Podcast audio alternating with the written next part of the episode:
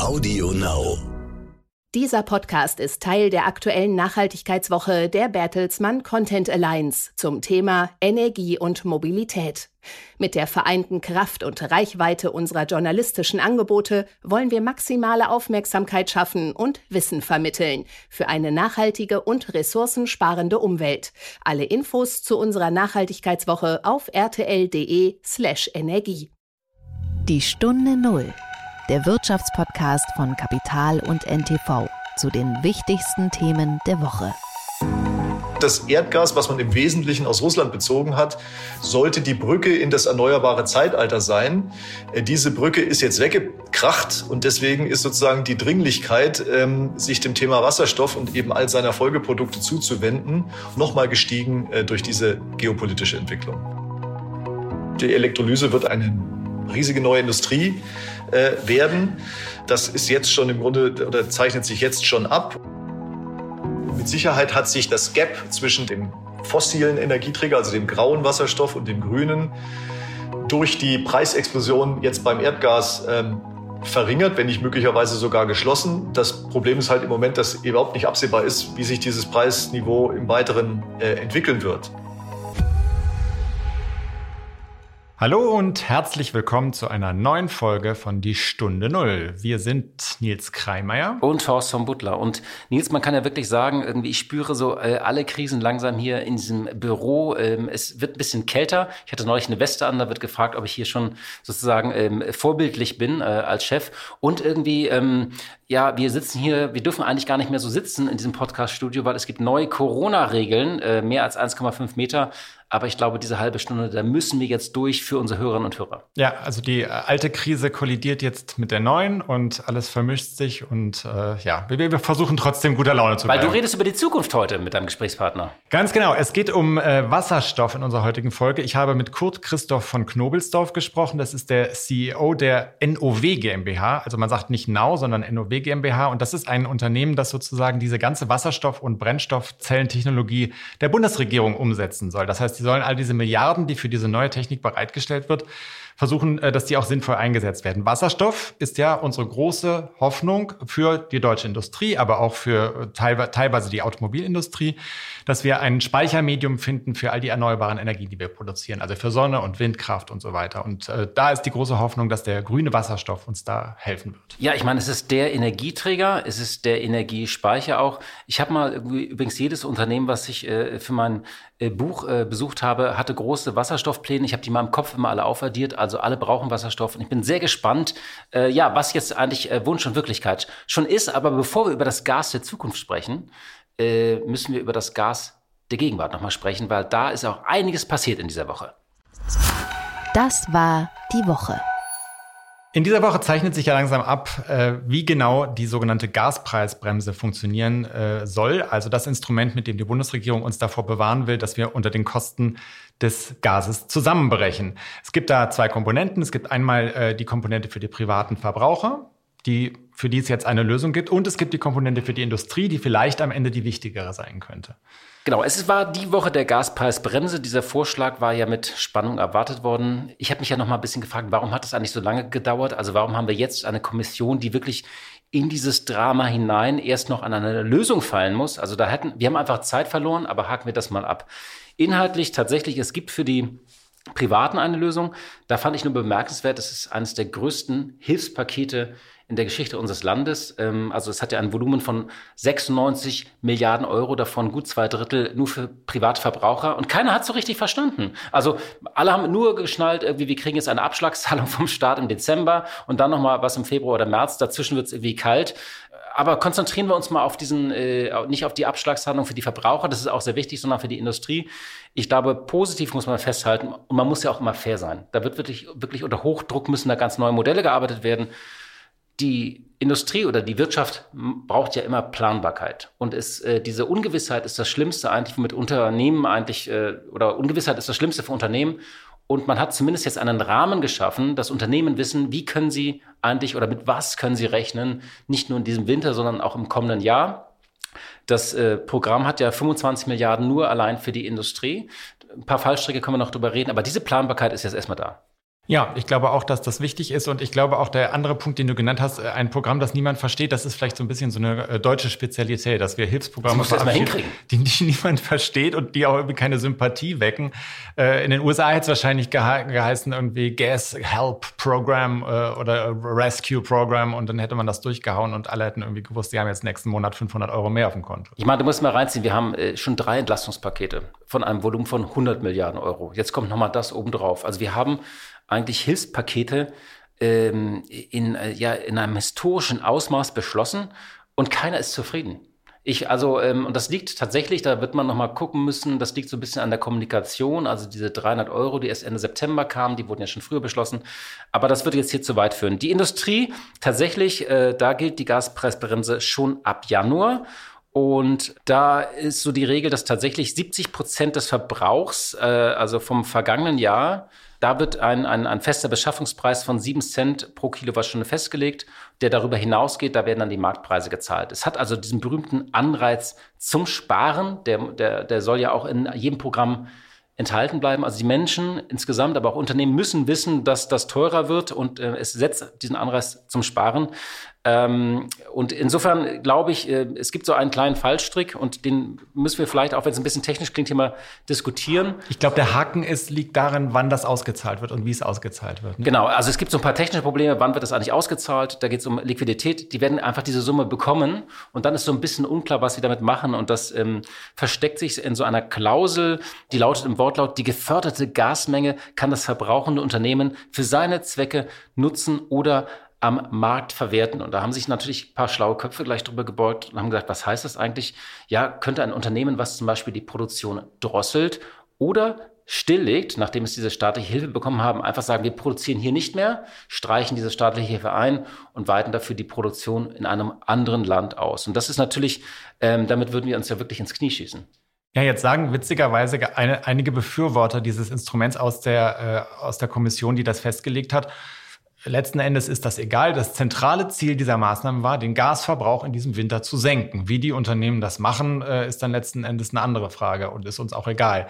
Das ist natürlich ein harter Satz. Also äh, wir sollten ja schon das Ziel haben, dass unsere Industrie auch weiter produziert und zwar auch weiter in diesem Land produziert. Genau. Und das wäre natürlich fatal, wenn Sie jetzt diese Prämie einstreichen. Äh, es gibt ein paar Stimmen, ja, manche haben das ja auch diese Winterschlafprämie genannt, also dass man das einstreicht und einfach nicht produziert. Ähm, andere sprechen von einer neoliberalen Lehrbuchlösung. Ähm, ich glaube tatsächlich, ähm, ähm, viele sagen ja schon, es gibt schon eine Verpflichtung zum Standorterhalt. Man kann jetzt nur darauf hoffen, dass das so ausgestaltet wird. Es ist ja zunächst erstmal ein Vorschlag. Das Gesetz muss ja noch kommen, dass es keine Fehlanreize setzt. Im Kern müssen wir aber festhalten, wir haben zu lange ja gewartet auf eine Lösung überhaupt. Und wir sind da ja so ein bisschen reingeschlittert in diesem Herbst. Der Oktober war ja plötzlich sehr kalt, auch der September. Und wir hatten viel Zeit verloren. Und diese Vorhersehbarkeit und Planbarkeit, dass wir die jetzt endlich haben, das kann man auf jeden Fall positiv vermerken. Die Stunde Null. Das Gespräch. Kommen wir aber nochmal von dem Gas, ja, für, von diesem Winter und auch für die nächsten Jahre zu dem Energieträger der Zukunft, Wasserstoff. Wir haben es eben schon gesagt. Und sag doch mal noch ein bisschen was zu deinem Gesprächspartner. Ja, äh, Kurt Christoph von Knobelsdorf äh, ist Ökonom, äh, wie wir ja einige schon Ökonomen auch schon in diesem Podcast gehabt haben und kommt so ein bisschen eher aus der, aus der Verwaltung, also war Staatssekretär in der Senatsverwaltung für Wirtschaft, Technologie und Forschung des Landes Berlin hat dann ähm, auch noch in anderen Ministerien gearbeitet, unter anderem in Schleswig-Holstein und beim Deutschen Industrie- und Handelskammertag. Kommt also eher so aus der, aus der Verwaltungsecke, ist aber, das muss man wirklich dazu sagen, ein wirklich emotionaler und sehr engagierter Kämpfer für den grünen Wasserstoff. Also das ist schon so ein bisschen sein, sein Lebensthema und das äh, macht das Gespräch auch sehr interessant weil ich auch mit ihm ein bisschen darüber gesprochen habe, wo eigentlich die Grenzen dieser Technologie sind, wie teuer das alles werden kann und äh, wie viel wir eventuell auch werden importieren müssen, also eben nicht selbst herstellen können, weil wir einfach die Kapazitäten dafür gar nicht Das haben. läuft ja unter diesem Schlagwort die Sonne in die Welt verschiffen. Also dass wir zum Beispiel von anderen Ländern äh, aus Nordafrika oder Australien das in Form von zum Beispiel Ammoniak hierher verschiffen, diese Energie.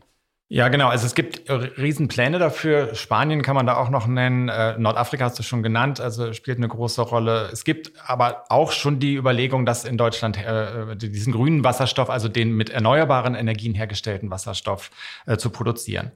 Und äh, ich habe mit ähm, Kurt Christoph von Knobelsdorf äh, eben über die Fallstricke äh, dieser Strategie gesprochen und auch über das, was möglicherweise regulatorisch auf europäischer Ebene alles noch geschehen muss, damit das auch funktionieren wird. Guten Tag, Herr von Knobelsdorf. Ich grüße Sie. Ich grüße Sie auch. Hallo. Können Sie eingangs äh, mir und unseren Hörerinnen und Hörern vielleicht mal kurz erklären, was genau die Aufgabe der NAU GmbH ist? NAU steht ja, soweit ich weiß, für Nationale Organisation Wasserstoff- und Brennstoffzellentechnologie. Ein sehr langer Name, aber da steht ja einiges dahinter. Das ist korrekt. Wir sagen im Übrigen gerne NOW statt Nau, aber das ist völlig in Ordnung. Ähm, ist ja irgendwie äh, intuitiv, dass man das so liest. Also wir sind eine, eine GmbH, die sich zu 100 Prozent im Besitz des Bundes äh, befindet. Die grobe Aufgabe lässt sich vielleicht so beschreiben, dass wir die Bundesregierung unterstützen, ihre klimapolitischen und industriepolitischen Ziele zu erreichen. Und das tun wir, indem wir im Wesentlichen Technologien voranbringen, womit gemeint ist, dass wir sie im Grunde von einem Entwicklungsstadium an den Markt heran begleiten. Das tun wir in der Regel, indem wir Förderprogramme des Bundes koordinieren und, und das ist ganz wichtig, wir tun es nicht nur für die Wasserstoff- und Brennstoffzellentechnologie. Das war seinerzeit im Jahre 2008 tatsächlich der Grund, die NOW äh, zu gründen und auch so zu nennen, sondern wir tun das inzwischen im Grunde für das äh, ganze Portfolio nachhaltiger Mobilitätstechnologien, also auch äh, alternative Kraftstoffe, auch die batterieelektrische Mobilität, auch Ladeinfrastruktur für batterieelektrische Fahrzeuge ist dabei. Aber wir haben nach wie vor eben einen, äh, einen Schwerpunkt oder koordinieren nach wie vor das nationale Innovationsprogramm Wasserstoff- und Brennstoffzellentechnologie, womit die Bundesregierung im Grunde mit einem sehr guten strategischen langfristigen Ansatz seinerzeit beschlossen hat, eine als interessant erkannte Technologie, nämlich die Wasserstoff- und Brennstoffzellentechnologie, zu entwickeln, um letztlich so auch der deutschen Industrie da die Chance zu geben, an einem potenziell sich entwickelnden Markt äh, zu partizipieren. Mhm. Jetzt ähm, hatte man lange Zeit ja den Eindruck, dass es eben genau das war, eine als interessant äh, erkannte Technologie, die aber sich dann doch irgendwie äh, weitgehend in der Nische abgespielt hat. Das alles, alles hat aber gefühlt ja jetzt eine ganz neue Dringlichkeit bekommen. Erdgas fällt im Grunde genommen als Energieträger zunehmend für uns aus, äh, auch in der Industrie. Und man hat das Gefühl, Wasserstoff ist jetzt eigentlich nicht nur äh, etwas, womit sich die Experten beschäftigen, sondern was tatsächlich vielleicht für die Zukunft unserer Industrie entscheidend sein könnte. Wie ist denn da jetzt der Stand?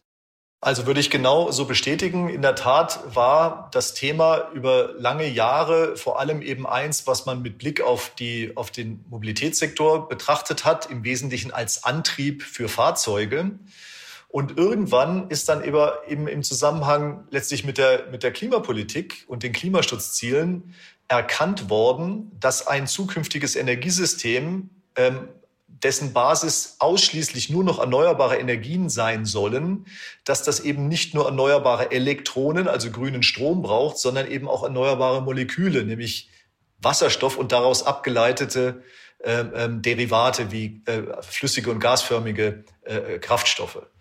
So, und das Ganze hat jetzt, insofern haben Sie völlig recht, nochmal eine neue Dringlichkeit bekommen durch äh, den äh, russischen Überfall auf die Ukraine, weil da mit letztlich der Energiewendepolitik äh, der Boden entzogen worden ist, weil alles, was wir gemacht haben in Deutschland in Sachen Energiewende, basierte auf der Brücke, die das also Erdgas eben darstellen sollte. Also im Grunde sollte das Erdgas, was man im Wesentlichen aus Russland bezogen hat, sollte die Brücke in das erneuerbare Zeitalter sein.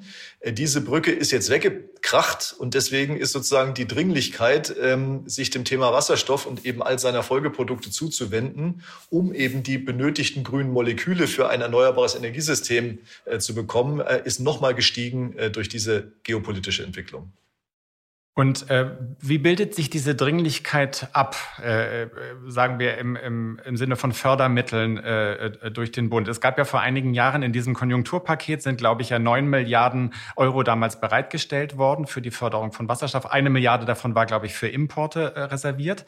Und ich bin dann irgendwann mal ich, bei, bei ThyssenKrupp gewesen, die mir sagten, allein eine, äh, äh, die Umstellung eines Hochofens äh, kostet uns schon eine Milliarde. Das ist Richtig, also die Industrie, wenn die Industrie äh, praktisch schlagartig umstellen würde, erstmal geht das gar nicht. Aber so, so, man kann ja nicht über Nacht äh, diese, diese Mengen äh, produzieren. Aber grundsätzlich ist richtig, was Sie gerade gesagt haben. Es waren diese neun Milliarden, die sozusagen die finanzielle Unterfütterung der nationalen Wasserstoffstrategie waren. Ähm, Die wird im Übrigen jetzt fortgeschrieben. Das ist vereinbart im Koalitionsvertrag der Ampelregierung. Äh, das ist jetzt vielleicht ein Stück weit ein bisschen auf der Zeitachse ins Hintertreffen geraten, einfach weil die Regierung ja überrollt wurde von den, von den geopolitischen Ereignissen. Aber das wird passieren. So. Und ich bin sehr sicher, dass die Fortschreibung dieser nationalen Wasserstoffstrategie die Ziele und die Ambitionen entsprechend nochmal anheben wird, eben auf Basis der jetzt sich eingestellten äh, Lage. Jetzt muss man beim Thema Wasserstoff ganz wichtig nochmal unterscheiden, dass auch sehr, sehr viel zu diesem Thema auf der europäischen Ebene sich abspielt. Insbesondere eben auch Vorgaben beispielsweise für Quoten. Also die, es gibt die sogenannte RED, Erneuerbare, Erneuerbare Energienrichtlinie, die den Herstellern von flüssigen Kraftstoffen vorschreibt, einen gewissen Anteil eben äh, mit, mit definierten Zeitpunkten umzustellen auf erneuerbare. Also sie müssen praktisch erneuerbare Kraftstoffe beimischen. So, und diese, äh, wenn diese in Kraft tritt, wird es einen erheblichen Nachfrageschub äh, nach grünem Wasserstoff geben, weil der die Grundlage ist für diese Beimischungsprodukte. Vielleicht müssen wir mal ganz kurz erklären, was Sie, was Sie meinen, wenn Sie sagen grüner Wasserstoff. Also grüner Wasserstoff ist eben nicht äh, der übliche ähm, sogenannte graue Wasserstoff, den man heutzutage im Wesentlichen aus Erdgas produziert. Deswegen haben wir auch so hohe Erdgasimporte, weil ich glaube 30 Prozent äh, habe ich mal gehört als Zahl des Erdgasimports Deutschlands wird dazu verwendet, Wasserstoff zu machen. Aber es ist eben grauer Wasserstoff und damit eben fossiler Wasserstoff. So und grün bedeutet ähm, im Wesentlichen oder einer der Hauptwege, grünen Wasserstoff zu erzeugen, ist über Elektrolyse, also letztlich die die Umwandlung von Strom über das Elektrolyseverfahren in Wasserstoff. Ähm, und das hat dann eben den großen Vorteil gegenüber dem Grauen, dass da kein Kohlenstoffatom mehr drin ist, sondern dass da eben kein CO2 bei der Herstellung freigesetzt wird. So, und deswegen ist das dann der grüne erneuerbare Energieträger, molekulare. Das heißt, äh, was wir brauchen in Deutschland, wenn wir die eigene Produktion von grünem Wasserstoff fördern wollen, ist auch die Entwicklung von äh, Elektrolyseanlagen. Ähm, was wir ja auch schon sehen, das geschieht ja auch schon. Die Frage ist, geschieht das in einem Tempo, das es uns erlaubt, tatsächlich diesen Ausbau so voranzutreiben, wie Sie gerade gesagt haben, dass es wünschenswert wäre? Ja, also da kann man durchaus eine, eine Kritik üben, äh, nämlich dass in der Tat mindestens mal in Deutschland bis zu der jetzt aktuell eingetretenen Situation, äh, die, sagen wir mal, das Tempo auf der Zeitachse in Sachen Wasserstoff eher zurückhaltend war. Also da war eben eher die Linie in dieser Frage federführenden Wirtschaftsministeriums. Wir machen erstmal, wir setzen auf die Direktelektrifizierung, bauen vor allem erstmal die Stromnetze aus und das Thema Wasserstoff im Sinne als Speichermedium, äh, das brauchen wir es später, wenn wir im Grunde einen gewissen Ausbaustand bei den erneuerbaren Energien erreicht haben. Und deswegen hat man da nicht so aufs Tempo gedrückt, fälschlicherweise, wie sich jetzt zeigt, äh, wie man es eben hätte äh, tun müssen. So, was aber völlig richtig ist, Jetzt geht es darum, sehr schnell eine Wasserstoffproduktion hoch zu skalieren. Dafür braucht man Elektrolyseure. Die Elektrolyse wird eine riesige neue Industrie werden. Das ist jetzt schon im Grunde oder zeichnet sich jetzt schon ab und es wird sowohl ähm, darum gehen, äh, diesen Wasserstoff oder diese Elektrolyseure im Inland einzusetzen und auch im Inland äh, grünen Wasserstoff zu produzieren. Aber Deutschland ist ein so großer Energieimporteur, gehört jetzt aktuell zu den fünf größten Energieimporteuren der Welt, äh, dass wir auch künftig in erheblichem Umfang äh, unsere Primärenergie importieren werden. Und das wird dann im Wesentlichen wird das grüner Wasserstoff sein oder darauf basierende Energieträger. Und das heißt natürlich, dass die Elektrolyse auch woanders stattfinden muss. Ähm, das ist also, es wird neue Standorte geben, die eben grünen Wasserstoff produzieren, um ihn dann zu exportieren anschließend. Hm, zu dem Thema Importe würde ich gerne später nochmal äh, zurückkommen. Vielleicht erstmal nochmal, was die Inlandsproduktion angeht. Sie sagen, da gibt es jetzt tatsächlich äh, äh, eine, eine Welle von neu entstehenden Anlagen. Können Sie da ein paar Beispiele für nennen und hat das tatsächlich auch in der, in der Privatwirtschaft jetzt an Tempo aufgenommen? Na, sagen wir mal so, das ist da, die, die Welle hat insofern noch nicht begonnen, als eben leider nach wie vor, jetzt sind wir wieder auf der europäischen Ebene, der nötige Rechtsrahmen fehlt, der für die Investoren die benötigte Investitionssicherheit auslöst. Ich weiß nicht, inwieweit Sie diese Diskussion verfolgt haben, aber es gibt sogenannte delegierte Rechtsakte der Europäischen Kommission zur erneuerbaren Energienrichtlinie. Und diese Rechtsakte wiederum oder einer davon definiert, unter welchen Bedingungen man aus dem Stromnetz grünen Strom entnehmen kann, um in Elektrolyseuren Wasserstoff damit zu machen. Und solange diese Frage nicht ein eindeutig geklärt ist, wird keiner in großem Stil investieren, weil diese Frage den Business Case für die Investoren definiert.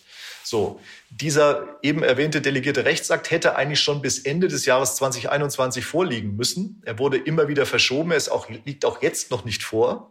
Wir hoffen, dass er jetzt ähm, im Grunde jede Woche äh, dann in seiner endgültigen Form vorliegt. Es hat sich jetzt in, vor zwei Wochen nochmal das Europäische Parlament eingeschaltet und hat eine Entschließung ab, abgegeben oder einen Antrag abgestimmt, der da eingreift in das Verfahren. Aber das ist eine ganz wesentliche Voraussetzung, damit hier die Investitionen äh, getätigt werden. So, und dann werden die Elektrolyse Elektrolyseure vor allem dort entstehen, wo es eben große Mengen an erneuerbarer Energie gibt, also wo es große Photovoltaikanlagen gibt und große Windstromvorkommen, weil, wie man weiß, eben unser Stromnetz bei weitem nicht ausreicht, um, wenn es also rückwärts, wenn die Sonne knallt und wenn der Wind stark bläst, dann ist unser Stromnetz gar nicht in der Lage, diese Strommengen aufzunehmen. Und dann ist eben, dann schlägt die Stunde der Elektrolyseure, weil dann dieser Strom eben umgewandelt werden kann in Wasserstoff. Und deswegen glaube ich auch, dass wir bei dem weiteren Ausbaupfad der erneuerbaren Energien, also wir werden ja die Kapazität weiter erhöhen, deutlich erhöhen, müssen wir auch für die erneuerbaren Energien, dass wir auch in Deutschland tatsächlich eine signifikante Produktion von grünem Wasserstoff sehen werden. Grüner Wasserstoff galt ja ähm, bis jetzt als ein relativ ähm, teures Modell, um Energie zu speichern. Äh, hat sich diese Rechnung denn nicht jetzt signifikant verändert durch die, durch die äh, hohen Energiekosten, die wir auf der einen Seite für den, äh, für den Import von Erdgas haben, äh, auf der anderen Seite durch den ja nach wie vor anhaltenden Preisverfall bei erneuerbaren Energien? Also wir, wir sehen ja, dass die Photovoltaik beispiellos billig geworden ist. Beides ist zutreffend. Also die ähm, mit Sicherheit hat sich das Gap zwischen dem fossilen Energieträger, also dem grauen Wasserstoff und dem grünen, durch die Preisexplosion jetzt beim Erdgas ähm, verringert, wenn nicht möglicherweise sogar geschlossen. Das Problem ist halt im Moment, dass überhaupt nicht absehbar ist, wie sich dieses Preisniveau im Weiteren äh, entwickeln wird. Ähm, aber gleichzeitig ist es ist auch richtig, was Sie eben gesagt haben. Ähm, es gibt eben Standorte auf der Welt, die sind für die Produktion von erneuerbarem Strom viel geeigneter als Deutschland, weil es da noch mehr Wind und noch mehr Sonne gibt. Und da sind eben inzwischen jetzt schon äh, äh, Produktionskosten erreicht von zum Teil ein Dollar Cent die Kilowattstunde äh, Photovoltaikstrom.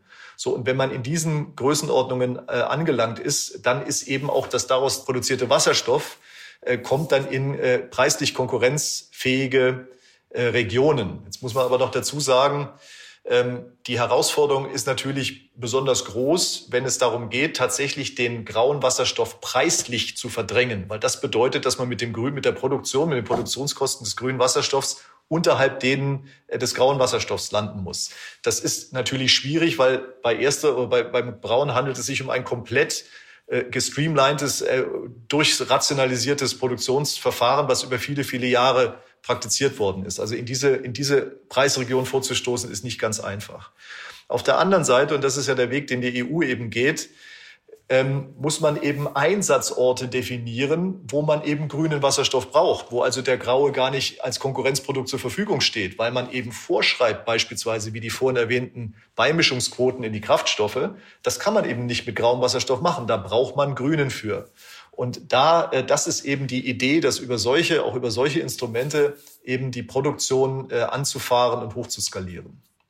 Und dadurch entsteht dann der Business Case, den Sie, den Sie beschrieben haben. Mhm. Ähm, wir hatten schon mehrfach äh, angesprochen, dass wir äh, einen Großteil davon, dieses grünen Wasserstoffs, den wir benötigen für unsere Industrie, nicht selbst werden produzieren können, sondern werden importieren müssen. Welche Standorte kommen denn da in Frage, bei dem sich offensichtlich schon äh, diese Kosten-Nutzen-Rechnung auszahlt? Äh, und wie bekommen wir den dann hierher? So, das ist also äh, im Grunde jeder Standort, der sonnen- und windreich ist. Und deren gibt es viele. Das sind ähm, das können Orte sein, die jetzt noch sogar in Europa liegen, also Südeuropa, Spanien, Portugal, äh, auch die Türkei beispielsweise, äh, mit viel Potenzial für Solarenergie. Äh, die Ukraine ist ein Ort mit oder ein Land mit sehr viel Potenzial für Windenergie. Und das wären alles Orte, die man theoretisch, nicht nur theoretisch, sondern auch de facto per Pipeline ausstatten kann. Also da würde der Wasserstoff dann über Pipeline, über Pipelines transportiert werden. Und das ist auch mit Abstand die günstigste Variante. So, dann gibt es aber weitere Orte, die jetzt schon auf der Landkarte oder auf der Weltenergiekarte erschienen sind. Das sind Orte in Afrika, das ist Australien, das sind Teile Südamerikas, Chile beispielsweise, mit eben auch sehr, sehr guten Voraussetzungen äh, für erneuerbare Energieerzeugung. So, und die kann man natürlich nicht mit der Pipeline anschließen. Da wird es darum gehen, den Wasserstoff oder eben darauf basierende Energieträger über das Schiff zu transportieren, also analog dem LNG, dem Flüssiggas, entweder direkt in verflüssigter Form, also Wasserstoff in verflüssigter Form, oder eben darauf basierende grüne Energieträger, wie beispielsweise dann grünes Methanol oder grünes Am äh, Ammoniak. Und da äh, ist man gerade, glaube ich, in der Tat dabei, das mit sehr hohem Tempo äh, zu klären, was da die besten Varianten sind. Da gibt es äh, Vor- und Nachteile, äh, je, je nach Energieträger, sodass da, glaube ich, das letzte Wort noch nicht gesprochen ist. Fest steht, das günstigste bleibt der Transport über eine Pipeline. Wo das möglich ist, äh, sollte man es äh, dann tunlichst auch realisieren. Und da könnten tatsächlich auch ganz die ganz klassischen äh, früheren Erdgaspipelines theoretisch auch für genutzt werden, ja? Äh, jetzt nicht einfach so. Ich glaube, da muss man insbesondere bei den Verdichtungsstationen muss man, die muss man also entsprechend ähm, dann äh, ausrüsten äh, für Wasserstoff, was ja noch flüchtiger ist als äh, als Gas, als als das als Erdgas. Aber vom Grundsatz äh, ist die Antwort ja. Also man kann das existierende äh, Leitungsnetz äh, für Wasserstoff nutzen bzw. umwidmen. Wir haben bis jetzt äh, viel über die äh, Herkunft des Wasserstoffs gesprochen, über die möglichen Produktionsquellen. Lassen Sie uns doch noch mal kurz zur Anwendung kommen. Es gibt ja eine Debatte darüber, in welchen Bereichen es eigentlich überhaupt effizient ist, diesen grünen Wasserstoff einzusetzen. Es gab mal eine Zeit lang diese Debatte über den, äh, den Pkw-Verkehr. Da gibt es jetzt sehr viel Kritik daran und das heißt, das ist nicht effizient. Wo ist er denn am besten an, äh, eingesetzt? nach den derzeitigen Bedingungen? Ja, also ich halte diese Debatte im Grundsatz für falsch, beziehungsweise auch um, für ein Stück weit äh, theoretisch, weil am Schluss wird es so sein, es wird ein Markt entstehen und für grünen Wasserstoff und der Wasserstoff wird dahin gehen, wo bezahlt wird. Und äh, im Zweifel dort, wo die höchste Zahlungsbereitschaft ist, da geht der Wasserstoff hin. Das ist der normale Marktmechanismus und ich habe eigentlich bis heute noch nicht gehört, in welcher Form und wie man eigentlich eine Verwendungssteuerung äh, überhaupt realisieren will. Ja, wie will man denn das verhindern? Will, will man jemand untersagen, ähm, dann auf einem freien Markt grünen Wasserstoff zu kaufen, weil der das in eine bestimmte Anwendung geben will? So dies vorausgeschickt, äh, glaube ich tatsächlich, dass der wesentliche Sektor, den es jetzt erstmal braucht, um überhaupt äh, das ganze Thema Wasserstoffwirtschaft hochzuskalieren, wird der Transportsektor sein. Weil das der Sektor ist, wo es die höchste Zahlungsbereitschaft gibt äh, viel höher als beispielsweise im Industriebereich, wo man eben noch ganz andere Kostenlevel erreichen muss, bevor das da ein Business Case gibt. Ähm, insofern halte ich überhaupt nichts von der Idee der Verwendungssteuerung. Und das Effizienzargument halte ich auch für, wenn man es eben aus einer gesamtsystematischen Sicht betrachtet, halte ich auch für wenig durchschlagskräftig. Weil, wie ich vorhin gesagt habe, Deutschland ist eines der größten Importländer der Welt. Wir sind gar nicht in der Lage, unseren Bedarf selber zu decken. Und die Umwandlung von grünem Strom in grünen Wasserstoff ist ja erstmal die Voraussetzung dafür, dass man diesen Strom überhaupt speichern und transportieren kann. So, und wenn ich vor der Frage stehe, eben eine Energie nutzen zu können in Molekülform oder gar nicht, dann stellt sich die Effizienzfrage entweder überhaupt nicht oder in ganz anderer Form soll heißen, dass ich dieses Effizienzargument nach dem Motto, wir müssen alles direkt elektrisch machen, weil das ist ja so wahnsinnig effizient, das fällt in sich zusammen, wenn man das Ganze mal in einer Gesamt, in einer äh, Gesamtenergiesystemperspektive sich betrachtet. Ähm, Sie sprechen jetzt speziell den, den, den Pkw-Fall an, nicht? Wenn, wenn Sie sagen. Äh, auch äh, sowohl als äh, so, es gibt ja generell eben dieses, äh, dieses fast schon Dogma. Ähm, wir machen den Wasserstoff nur da, wo man nicht direkt elektrifizieren kann. Ja, so, aber kann ist eben relativ. Ähm, Direktelektrifizierung heißt erstmal, dass man den Strom haben muss und man braucht auch die entsprechenden Netze dafür. Und dann braucht man eben auch, dann, wenn man sich dann auch die Gesamtenergiemengen anschaut, die benötigt werden, dann ist eben klar, auch in Zukunft wird Deutschland Primärenergie importieren müssen. Und das wird im Wesentlichen nicht über Stromleitungen passieren, sondern über Moleküle, also im Wesentlichen Wasserstoff und daraus abgeleitete Derivate. So, und für diese ist eben, damit die überhaupt hier ankommen in Deutschland, die Voraussetzung, dass Strom in Wasserstoff umgewandelt wird. Insofern ist die, die eigentlich dreht sich das Effizienzargument dann nämlich um. Da stellt sich nämlich die Frage, warum sollte man denn umgewandelten Strom, in Wasserstoff umgewandelten Strom, den wir beispielsweise aus Australien importiert haben, Warum sollte man den zentral verstromen in irgendeinem Gaskraftwerk oder mit einer Gasturbine, um dann über Leitungen äh, zu einem beispielsweise Batterie in eine, dann in einer Batterie anspeichern, als anstatt diesen Wasserstoff direkt in einem Brennstoffzellenfahrzeug über eine Brennstoffzelle äh, zu nutzen, was dann sicherlich der effizientere Weg wäre. Also lange Rede, kurzer Sinn. Vorsicht, große Vorsicht mit dem Effizienzargument, weil es führt einen auf den Holzweg. Okay. Ähm, ich würde gerne äh, zum Abschluss äh, Sie ein bisschen zu einer Prognose bringen. Äh, Sie haben ja gesagt, es gibt eine sozusagen eine regulatorische Hürde. Wir erwarten Gesetzgebung der Europäischen Union, damit ein, ein Business Case, also ein, ein lohnender Fall für die Unternehmen entsteht.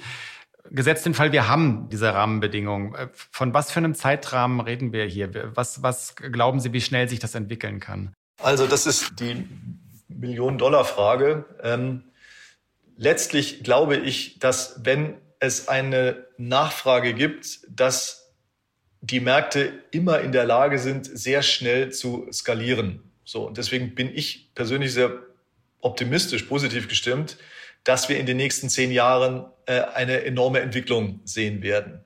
Äh, bestärken tut mich das auch, ähm, wenn man in die USA beispielsweise guckt, wo die beiden Administrationen jetzt tatsächlich zwei Legislat äh, Legislativpakete verabschiedet hat, die das Thema Wasserstoff enorm pushen werden. Also es ist so, dass die, die haben einen, einen Tax Credit eingeführt, der die Kosten, mit denen die Kosten für grünen Wasserstoff auf einen Dollar fürs Kilogramm äh, runtergefördert werden. Und damit sind die, sind die komplett auf der Überholspur. Äh, gibt auch in anderen, in China beispielsweise, auch in Südkorea gibt es sehr ambitionierte und in Saudi-Arabien äh, sehr ambitionierte Projekte. Und äh, eigentlich ist es fast so, dass die EU aufpassen muss, ähm, dass sie nicht links und rechts überholt wird. Und deswegen ist es auch so wichtig, dass die jetzt mal in die Puschen kommen mit ihren regulatorischen Hürden, die immer noch nicht beiseite geräumt sind. Und wenn das aber dann der Fall ist, dann glaube ich, dass international gesehen in den nächsten Jahren wahnsinnig viel passieren wird. Also müssten wir am Ende wieder warten, dass andere für uns den Weg bereiten, offenbar. Oder zumindest das, das, das Tempo vormachen. So schlimm nicht, aber ja, das kann man jetzt ganz klar schon sagen. Das Tempo in Sachen Wasserstoff macht aktuell weder EU noch Deutschland. Das passiert vor allem in den USA gerade. Ganz vielen Dank, Herr von Knobelsdorf. Alles Gute. Danke Ihnen auch. Tschüss. Blick in die Märkte. So, an diesem Punkt kommen wir wieder zu meiner Kollegin Katja Dofel, die in Frankfurt für uns auf die Börse schaut. Hallo, liebe Katja. Hallo, herzlich willkommen an der Börse. Die Lage an den Märkten wird gefühlt ja immer unübersichtlicher. Der Internationale Währungsfonds spricht jetzt wegen dieser hohen Inflation und den Reaktionen der Zentralbanken darauf von Risiken für die Finanzstabilität. Also richtig ganz allgemein. Das ist ja schon so, eine Art Risikowarnung. Was heißt denn das konkret für die Börsen? Man kann das wahrscheinlich gar nicht so genau sagen, was das nun für die Börsen bedeutet. Man muss regional unterscheiden weil die Prognosen natürlich für die einzelnen Regionen auch unterschiedlich sind. Gerade in Amerika, da läuft es eigentlich besser mit der Wirtschaft und die Wall Street ist ja dann auch eine Weltleitbörse, die durchaus mal positive Impulse geben kann, auch für die Börsen in Regionen, wo es vielleicht der Wirtschaft gar nicht so gut geht. Und wenn man jetzt mal konkret auf Deutschland schaut, dann waren die Botschaften und Prognosen des Internationalen Währungsfonds tatsächlich alles andere als rosig.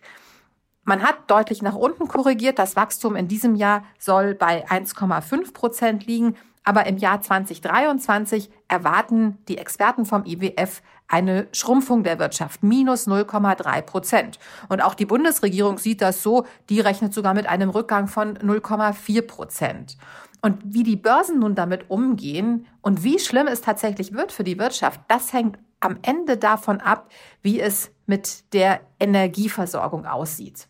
Das große Problem für Deutschland und Europa ist natürlich der Krieg in der Ukraine, die hohen Energiepreise, das Verbrauchervertrauen, das dadurch stark beeinträchtigt ist und eben die Frage, kommen wir klar mit der Energie, die da ist und die kommt und vielleicht mit einigen Einsparungen. Auch viele Unternehmen haben ja individuell Maßnahmen getroffen, um ihre Energieversorgung sicherzustellen. Also kommt man tatsächlich um eine Gasknappheit und eine mögliche Energierationierung drumherum Oder muss man mit einer solchen Situation umgehen? Und das ist letztlich für die Börse natürlich eine ganz wichtige Frage.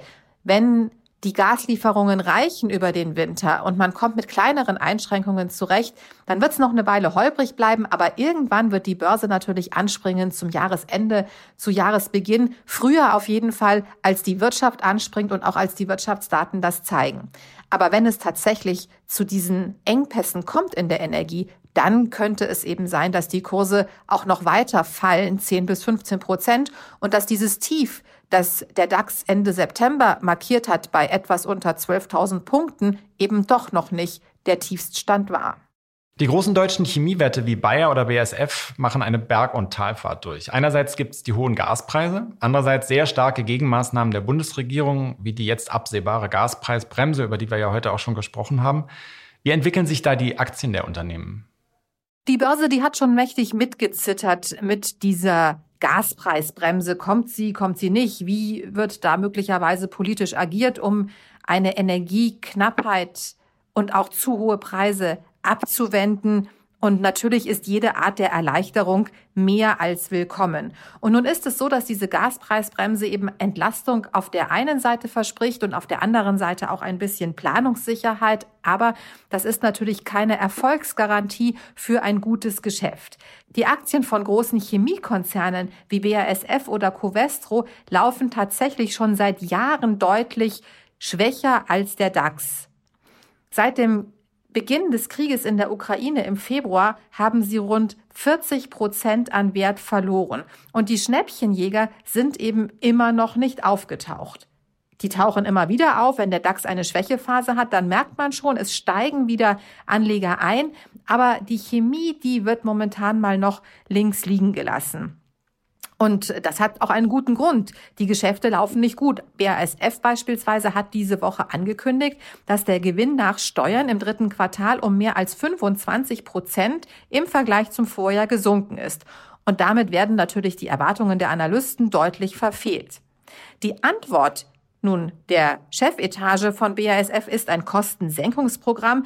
Etwa 500 Millionen Euro sollen eingespart werden. Die Preisanstiege insgesamt im Energie, aber auch im Rohstoffbereich machen BASF, aber auch anderen Konzernen aus der Branche eben schwer zu schaffen. Und deswegen laufen sie einfach insgesamt auch schwächer als der DAX, als die Börse insgesamt. Und diese Gaspreisbremse, die hat diese Woche für Erleichterung gesorgt. Da ging es dann mal um die acht Prozent rauf mit den Kursen. Aber insgesamt hinkt die Chemie einfach mächtig hinterher. Und der echte Lichtblick am Horizont ist irgendwie noch nicht zu erkennen. Vielen Dank, liebe Katja, und bis zur nächsten Woche. Tschüss, lieber Nils, und schönes Wochenende. Ja, liebe Hörerinnen und liebe Hörer, das war's äh, für diese Woche. Ähm, es wird spannend. Ich frage mich, wie lange wir noch in diesem Ort sitzen. Wir kriegen zwei schicke neue Podcast-Studios ja in unserem neuen Büro in der Bärenstraße und auf jedem Hocker hier schon, das können Sie gar nicht sehen, auf jedem Tisch steht tatsächlich schon so ein Schild dran, wo das hin soll. Man fühlt sich tatsächlich so ein bisschen irgendwie, als ob wir hier gleich rausgetragen werden. ja, und der Sound in den neuen Studios wird dann bestimmt viel wärmer und weicher sein und vielleicht auch weniger Krise. Ja, danke erstmal für Ihre Zeit für Ihre Treue. Wir schauen immer nicht nur zurück, sondern auch nach vorn. Äh, machen Sie es gut und wir hören uns hoffentlich am kommenden Freitag wieder. Alles Gute und Tschüss. Die Stunde Null, der Wirtschaftspodcast von Kapital und NTV zu den wichtigsten Themen der Woche.